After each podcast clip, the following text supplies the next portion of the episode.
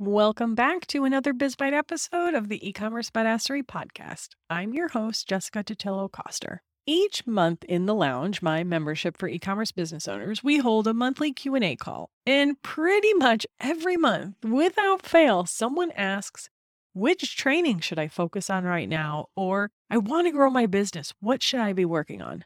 Now, in all fairness, there's a lot of training in there, everything from Google Ads and Klaviyo to SEO and product launching. So I definitely understand that one can get overwhelmed feeling like they have to do and master all of the things. I gently remind everyone that there's a reason why it's a membership and why it's so affordable because you're not meant to keep up. You're meant to take what you need when you need it and then come back when you're ready for more. But then again, everyone deserves a more concrete answer than that. So if that's you, wondering where you should be focusing in your business, keep listening. The first thing I want you to do is figure out what metrics or KPIs do you need to improve to hit your ultimate goal. Is it your traffic, your AOV, your repeat customer rate? And you don't have to do them all at once. You shouldn't. Focus on one thing at a time so you can dig in and do them really well.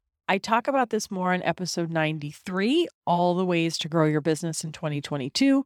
Here, I walk you through how to calculate the metrics you need to improve to hit your goals and give you some ideas on where to start based on what you discover. And that truly is my best advice. Before you know what you need to work on, you need to know where you're at and where you want to go. If you discover that you need to build traffic, then you focus on driving traffic.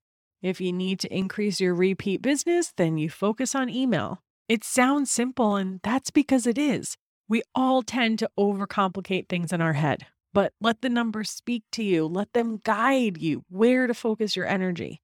And I will say, 99% of the time, what I see is that you just need more traffic. And that was a question that came up in the most recent Q&A session. Someone asked, should I focus on the SEO training or the launch training if I want to increase my traffic?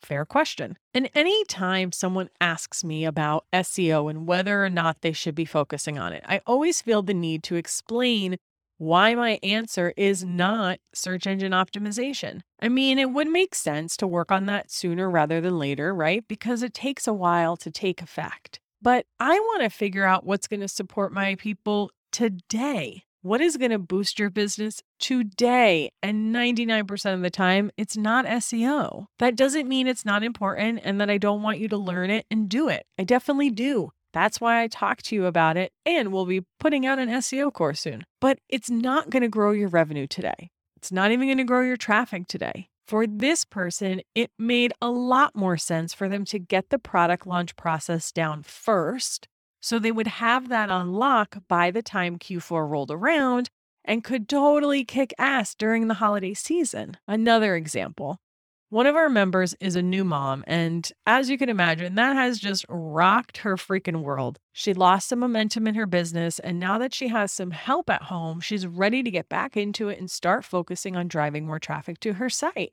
And anytime someone asks a general, how do I increase my traffic question, my first question is always Do you have more time or do you have more money? If you have time, go organic. If you have money, go ads. But what if you're somewhere in between? You don't have a ton of time or a ton of money. Welcome to entrepreneurship, right? But I wanted her to be able to make a splash back into the market, to have something exciting to talk about, something she could make a big deal about. But she wasn't planning on coming out with any new product because she's got other inventory she needs to move and her lead time is on the longer side. So, what else could she do?